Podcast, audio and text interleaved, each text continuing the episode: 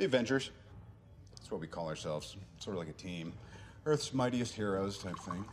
Avengers, time to work for a living. That's my secret. I'm always angry.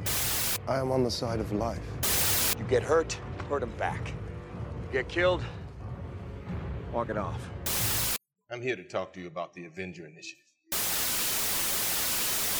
I'm your host, Andrew, and I'm here to talk to you about the Avengers. Welcome to episode 43 of Some Assembly Required, your weekly adventure into the annals of Earth's mightiest heroes, the Avengers.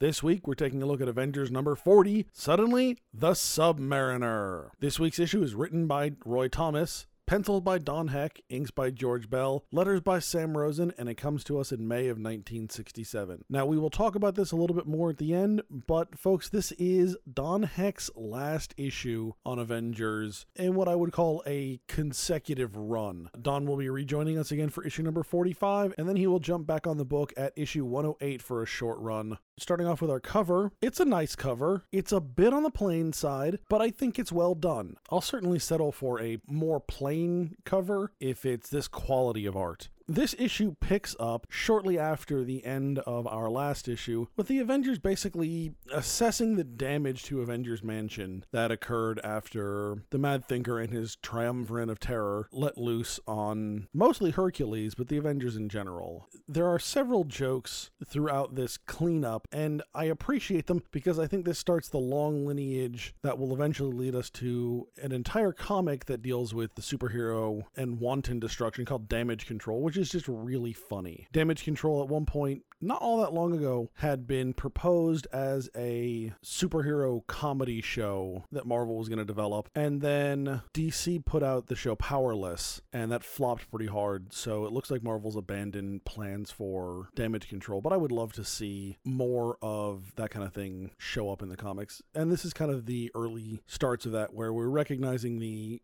quantities of wanton destruction that superheroism causes, and we're making jokes about it. We also see here that Hercules is developing a little bit of an eye for Scarlet Witch. Now, to be fair, at this particular moment, Scarlet Witch isn't feeling particularly well, and we'll see this a little bit later. She is suffering some ill effects from the feedback caused by Thunder Boots, so she's kind of flushed and not looking so great at the moment. And also, to be fair to Hercules here, Scarlet Witch is also the only unattached female member of the team. And since Herc is spending most of his time around the Avengers, though as we saw last issue, not all of it, it's only reasonable to assume that he would start to pay a little bit more attention to Scarlet Witch. Now, I love this cleanup because we get Hercules carrying around massive damaged equipment like it's made out of foam. It kind of reminds me of the foam boulders and things in the old episodes of Star Trek, where the actors make this massive effort to lift what is obviously a very light piece of scenery. And we also get Quicksilver working so fast at cleaning up that the other Avengers, specifically Hawkeye, actually accuse him of not helping at all, only to see that he has made this massive pile of debris and it is already having it fed into their disposal unit. And as I mentioned before, here we see Scarlet Witch really feeling the effects of this feedback. And again, this points out the fact that Scarlet Witch is a very powerful character, but her powers are, by their very nature, highly unpredictable, and that it sometimes leads to situations like this. A lot of times she's not fully in control of her abilities, and as a result, she ends up overexerting herself, or she's susceptible to things like feedback. And as Scarlet Witch passes out, obviously her teammates flock to her side and they get her upstairs and begin to take care of her. And as Pietro and Hercules dote on Scarlet Witch, it makes Hawkeye again think of the woman he cares about and what is going on with Black Widow. And that actually segues us into once again seeing what is going on with Black Widow. The story we get here appears to be a continuation of Black Widow's story from last issue. But you've got to remember that Black Widow's story from last issue was out of a newspaper. So, if nothing else, the story is several hours, if not a day or two old. So, the fact that they're continuing the story in what feels like real time in parallel with what the Avengers are doing seems a bit off. Even though the Avengers adventure from last issue only really covered a couple of hours, the fact that this newspaper story is now connecting to something that is happening right now and the particular events between these two parts of the story that really they shouldn't be more than minutes apart really doesn't make a whole lot of sense to me. Now, having said all of that, what we actually see is Black Widow makes her escape from the secret base in Arizona using a prototype jet that she stole. And we see General Thunderbolt Ross fuming over it. And of course, because he's Thunderbolt Ross, he mistakenly assumes that because someone has infiltrated his base, they must be in league with the Hulk because Thunderbolt Ross is just permanently obsessed with the Hulk. I don't really care for Ross's inclusion in this story. If I didn't know the book was going to be involving the Submariner, I would have thought that this would be a predecessor to bringing the Hulk into the issue. But Hulk plays absolutely no part in this issue at all. So Ross's inclusion is somewhat pointless. Now, speaking of Prince Namor, we find the Submariner in the gladiatorial arena of Atlantis, fighting off three of his most capable subjects. And I mean, let's be honest, nothing welcomes Namor to a book quite like a solid Imperious Rex. And we get a really good one here on a two thirds page panel of Namor fighting his gladiators. Now, in this particular case, Namor is fighting his gladiators to demonstrate his unquestionable ability to lead Atlantis. And I think this gives us an interesting insight into Atlantean culture and the fact that their might makes right mentality makes it at least appear that physical contest and martial prowess is more highly valued than good governance. Namor is of the blood royal, but he is Prince of Atlantis because he is the strongest, he is the fastest, he's the best fighter, not because he is the best leader. And from time to time, we will see that, in fact, Namor is kind of lacking as a leader. In his defense, this is not really one of those times, though. So, as the contest kind of winds down, the lead elder, the lead minister for the Atlanteans, summons Namor and shows him that there is an American submarine nearby getting ready to launch torpedoes at a coral reef that bars entrance to Atlantis. So Namor rushes out in order to fight off this submarine. Now, before he does, I love the fact that Namor here is rocking what amounts to a Speedo and a red cape. It's very 300 Spartan esque. But you know what? Namor's got the physique, he can make it work. If I were wearing that, mm, not so much. Another thing worth pointing out is that Namor has a history of fighting submarines. And in fact, a lot of his early appearances, Namor is fighting off German U boats. So this is Namor kind of falling back on old habit, if you will. So Namor makes his way out, and just as the submarine is firing a second torpedo, Namor comes along and wrestles the torpedo and sends it up towards the surface where it detonates. There is a great panel here of Namor fighting with the torpedo, and the image is somewhere between Slim Pickens in Doctor Strangelove riding the bomb and some guy in a backyard pool riding an inflatable pool toy. You know, it's, it's that kind of awkward point where he's straddling the torpedo and doesn't quite have full control over it, so it's kind of bucking him around. It's that kind of look. It fits the moment, but it's still a little humorous. So, with their torpedo destroyed, this American submarine crew gets ready to engage Namor. And as they pursue him, Namor tricks the submarine crew into entering a field of seaweed that is special in that it latches on to metal, as Namor describes, as though it were alive, and it prevents the submarine from moving. Now, I don't really buy that just based on the fact that you've got a lot of weight moving at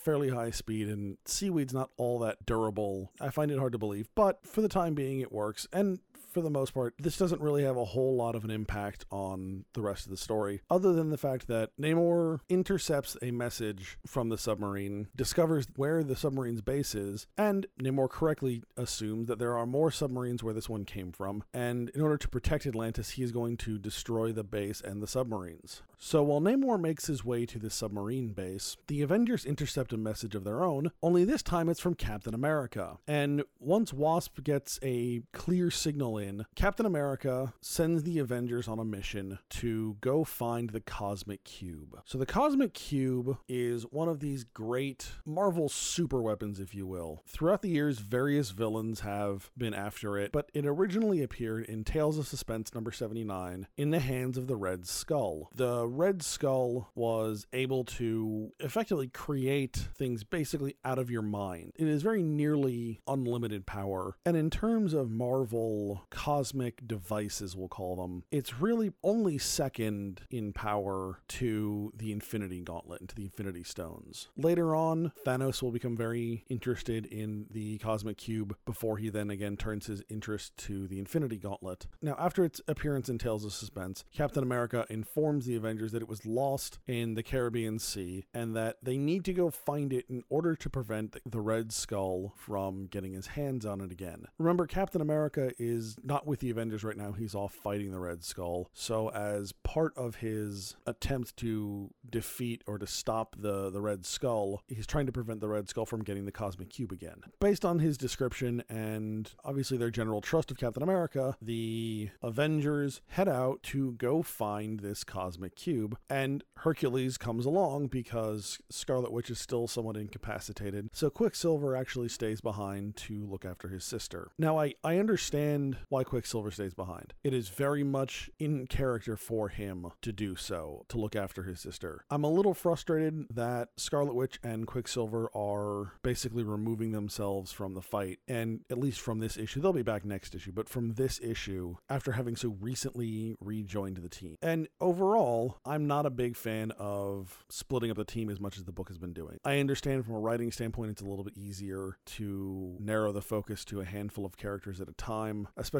as the cast of characters grows, as the team itself grows. It's more difficult to give all the characters their own moments, and breaking up the team like this is an easier way of doing it. Also, unlike current comics, where you really just accept that the characters can't be everywhere at the same time, even though they appear to be, in the Silver Age, and really even on through a significant portion of the Bronze Age, it is not uncommon to see a character step away from one book in order to go do things in another book. So, like Captain America's heavily involved in something in his own title right now, so since he's off doing that, he's not in Avengers at the same time. Common practice, as the world becomes more complex and there are more Marvel titles, that becomes more and more difficult. At this point, we cut to the U.S. Navy base in the Caribbean and Namor involving himself with several of the sentries. Unfortunately for this poor kid, he's been given orders to engage the submariner on site. And I mean, he's just unbearably outclassed. Right? Namor is one of the most powerful people in the Marvel Universe right now. He's got flight, he's got super strength, he can breathe underwater. Namor is, is kind of a powerhouse here. And this kid has an M1 rifle. And to be honest, Namor actually shows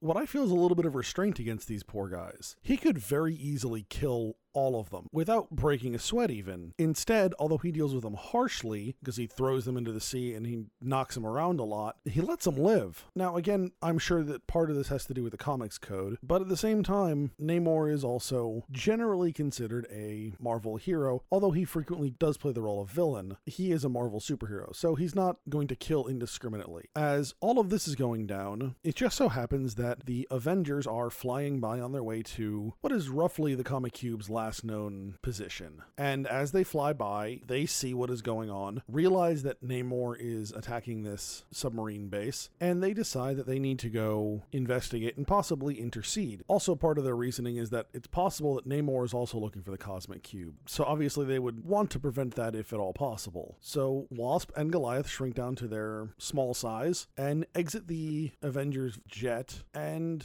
go to confront Namor. I really like the fact that they have modified the jet in such a way that there's a tiny little opening through which Wasp and Goliath can exit the vehicle in their small size. I also really appreciate the fact that when Jan starts poking Hank about, hey, why haven't you made yourself wings yet? And he goes, ah, I kind of forgot I've been busy. I would like to know, though, what happened to the ant he used to ride? Because that was fairly frequently a thing back in the early days, and although he doesn't really do the Ant Man thing, he does his ant size, and I would think that it would be fairly easy for him to still make use of the ants. And as we saw in earlier issues, he no longer needs the giant helmet, that he has actually miniaturized it to the point where it is actually part of the cowl of his suit. So I don't see any reason he couldn't make use of the ants. Now, upon landing, Goliath immediately makes himself Goliath sized and attempts to confront Namor. I kind of wondered why Goliath and Wasp were the ones to engage Namor. And then I realized they're the only two current Avengers, other than Captain America, who obviously is not present, who have engaged with Namor, who have dealt with him before. This goes way back to Avengers number four, where Captain America joined the team, but that's the, really the last time the Avengers have faced off against Namor. So Scarlet Witch, Quicksilver, and Hawkeye have never really interacted with Namor. So as Goliath tries to talk Namor down a little bit, Wasp attempts to use her Wasp's sting on him and is unable to have any kind of effect on him and in fact actually bends and damages her stinger. That's a little surprising to me because I always assumed the stinger was some kind of projectile weapon, but this issue makes it appear to be more of a close combat or a stabbing implement. I don't know maybe if that part of the stinger fires off or whatnot, but it's a little bit different than how I thought it would work. With Wasp having failed to really affect Namor in any way, shape, or form, Goliath gets Namor in a hammerlock and attempts to get Namor to calm down, really, and get him to stand down. Only Goliath forgot that Namor can fly. And Goliath only remembers this right about the point at which Namor starts flying. It's really kind of unfortunate for Goliath, but it's also a little bit nice to see Goliath brought down a couple pegs because he is a little bit arrogant. Now, next to Namor, Goliath doesn't seem all that arrogant. But in the last few issues, I would say Goliath has been a little bit full of himself. So seeing Namor bring him down a peg or two is not the worst thing ever. Namor flies Goliath way, way up in the sky and is waiting for Goliath to beg for mercy. And Goliath refuses. So Namor starts doing various aerial acrobatics, doing corkscrews and loop de loops and things like that. And eventually, Goliath gets so dizzy and so sick that he can't hang on any longer and begins to fall back to Earth. At which point, the Avengers make a really solid group rescue effort. Hawkeye sends out a line, something for him to grab onto. Hercules reels him in. It's an all around good group effort, and Hawkeye immediately follows it up with a, a pretty quick attack on Namor using an arrow that's got an electrical charge to it, and it shocks Namor causing him to fall out of the sky, which would work really well if it weren't for the fact that Namor falls into the ocean. So I think Hawkeye's got the right idea here, but unlike Goliath and Wasp, he really doesn't have an understanding of Namor's power set and doesn't realize that he made a mistake by letting Namor fall into the water. If Namor had crashed over land, it would be a much different situation. But part of Namor's power is derived from his proximity to water. So the longer he's away from water, the more vulnerable he is. If he falls into water, it's going to reinvigorate his abilities, which is exactly what happens. Namor comes bounding out of the water and immediately starts to engage Hercules. And I will be honest, although Herc certainly has the upper hand here, he's certainly stronger and a better fighter. Namor's not a pushover, and he is actually probably the closest match for Hercules that we have yet to see in Avengers outside of that initial appearance of Hercules when he's fighting Ares, because those two are pretty darn closely matched. I certainly think Namor is a better match for Hercules than Goliath is, and I mean the Triumvirate of Terror were just kind of jokes,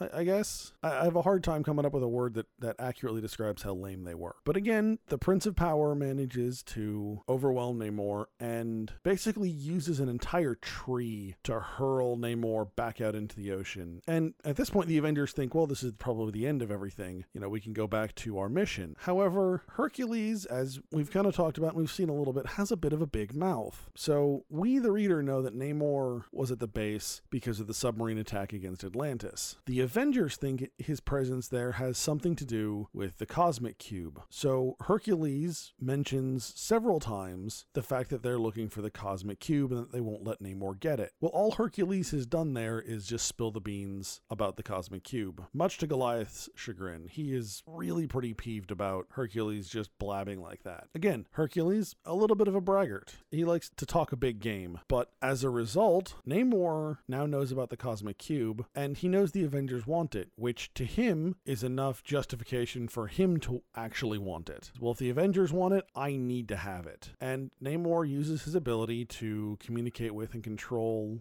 sea creatures, and pretty quickly, these creatures find the cosmic cube for him. Again, remember, he's in the general vicinity of the cube to start with. So, with as much sea life as is present in the ocean, especially somewhere like the Caribbean, it doesn't take them all that long to find it. Namor quickly goes and gets the cube, gaining access to its power. So, again, Namor shows up at the submarine base, only this time he's not alone. He brings this giant, what he calls an amalga beast, and it is just this horrifying amalgamation of various sea creatures and probably a couple of Don Heck's nightmares, I can only guess, to fight against the Avengers. Now, one of the really cool things here that I like is the fact that when Namor shows back up, the Avengers take charge, but the Navy men at this base also prepare themselves for a fight. They realize that they are going to be no match for Namor, but they are at least going to make a valiant effort to defend their base against Namor's attacks. And I realize it's some kind of cultural thing, but there is something to be said for those who are willing to fight and die for a hopeless cause. Now, if the Avengers have anything to say about it, it won't be. However, things don't start off so great. So all of the Avengers present, Hawkeye, Goliath, and Wasp, engage the creature, while Hercules engages Namor. And again, this pair is probably the most closely matched, and the odds have flipped. Namor, with the power of the Cosmic Cube, is by far the more powerful combatant here. But Hercules still manages to put up a decent fight. Hercules isn't totally outclassed by the Cosmic Cube wielding Namor, which is fairly impressive. Now, as part of his newfound abilities with the Cosmic Cube, Namor thinks of a giant rift opening in the island that this base is located on, and the ocean rushes in, and he drags Hercules into the water with him so that Namor is where he is the strongest, the most capable, and he fights Hercules there pretty quickly, taking Hercules down, and he's about to kill Hercules, quite honestly. And then Namor has one of those self sabotaging moments that so many villains do. Namor starts to think to himself that this isn't a true challenge. He says it would be a mockery against the honor of Atlantis for he, Namor, to defeat someone in such a manner, so unfairly. So he takes Hercules back to the surface. Now, as this is happening, Goliath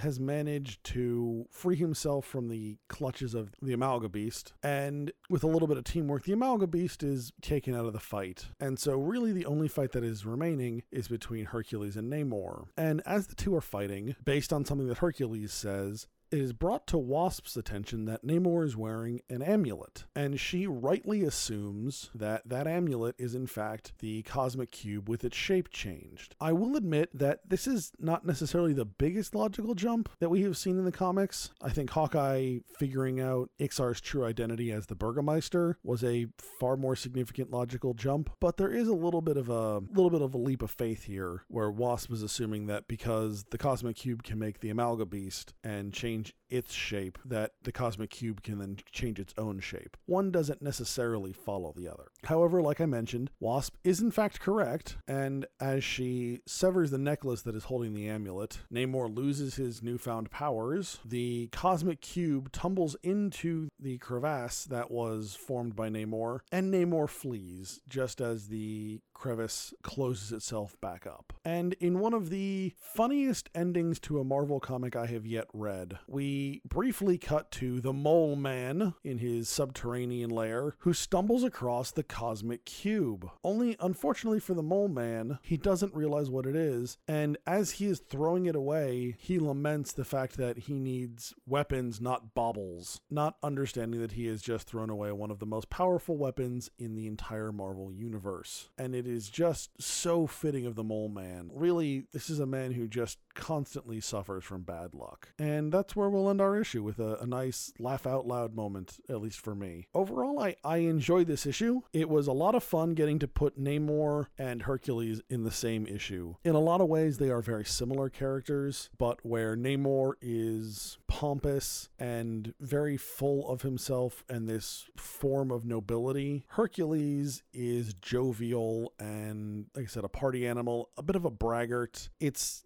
different takes on what I would call a similar base character, and it's it's really kind of an interesting thing to look at. So As I mentioned earlier, this is our last issue featuring Don Heck, and I will freely admit that I am a little sad to see him go. Don Heck joined the book in issue number 10, and he has provided art, whether it be pencils or full art, so pencils and inks, for 28 of the last 30 issues, with Jack Kirby coming on for two of those issues, number 12 and number 18. But, you know, I'm really impressed with the progress we saw Don Heck make on this run. If you think back to those first few issues with Don Heck, I complained a lot about his inability to end a story well. He really struggled with pacing at the end of a book. He told 18 and a half great pages of story and then suddenly realized he forgot to end the book and had to jam it into anywhere from the last page and a half to half page. And unfortunately, books suffered from that. It meant a lot of action had to happen off panel, a lot of things were glazed over that really shouldn't have been. And as this issue shows, Don Heck's pacing is drastically improved. Like I said, this is probably my favorite ending of an issue so far. It was funny, it was entertaining, there was a lot of great action. Obviously, nobody is quite Jack Kirby when it comes to comic book action, but I think Don Heck did a really stand up job as the follow on artist to Jack Kirby. I mean, how do you follow Jack Kirby? He is one of the greatest comic artists to have ever lived. I mean, he is up there with guys like Mobius. You know, he for generations has defined what, especially Marvel comics, but comic books in general look like. If you want to see what good art and sequential storytelling looks like, Jack is one of the first places you go to look. Well, so how do you follow that? How does Don Heck pick up that mantle and keep going? And I think he did a really good job. As I mentioned, Don will be back for issue number 45, and then he will rejoin the book for a short run at issue 108 and do a couple issues after that little run. But for the most part, this is the lion's share of Don Heck's contribution to the Avengers. Next week, we'll be picking up with John Buscema and starting a pretty significant run on Avengers that's going to go for more or less the next 40 issues, with Buscema coming back to the book periodically throughout the 80s. But for now, this is our last Don Heck issue, and I'm really happy to see that he is leaving on a high note.